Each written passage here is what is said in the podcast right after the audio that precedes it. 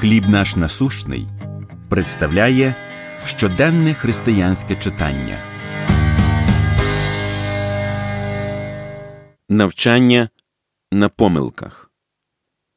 1 Коринтян 10.11 Усе це трапилось з ними як приклади, а написане нам на науку, бо за нашого часу кінець віку прийшов.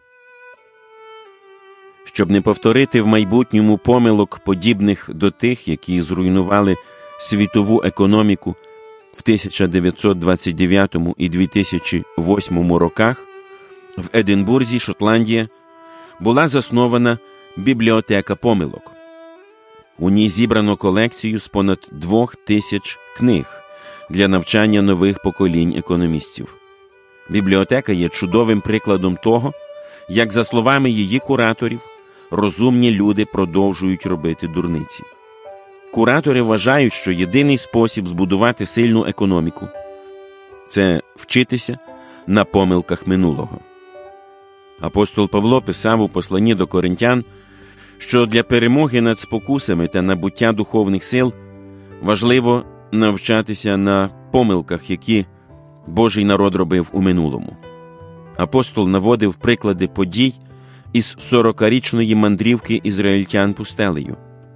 Євреї впадали в ідолопоклонство, розпусту, нарікали на Бога і бунтували проти тих, кого він поставив ними керувати. Павло згадував ці історичні образи, щоб його читачі не повторювали ті самі помилки у своєму житті. Господь хоче нам допомогти. Отже, будемо навчатися на помилках своїх та чужих, щоб наше серце було слухняним йому.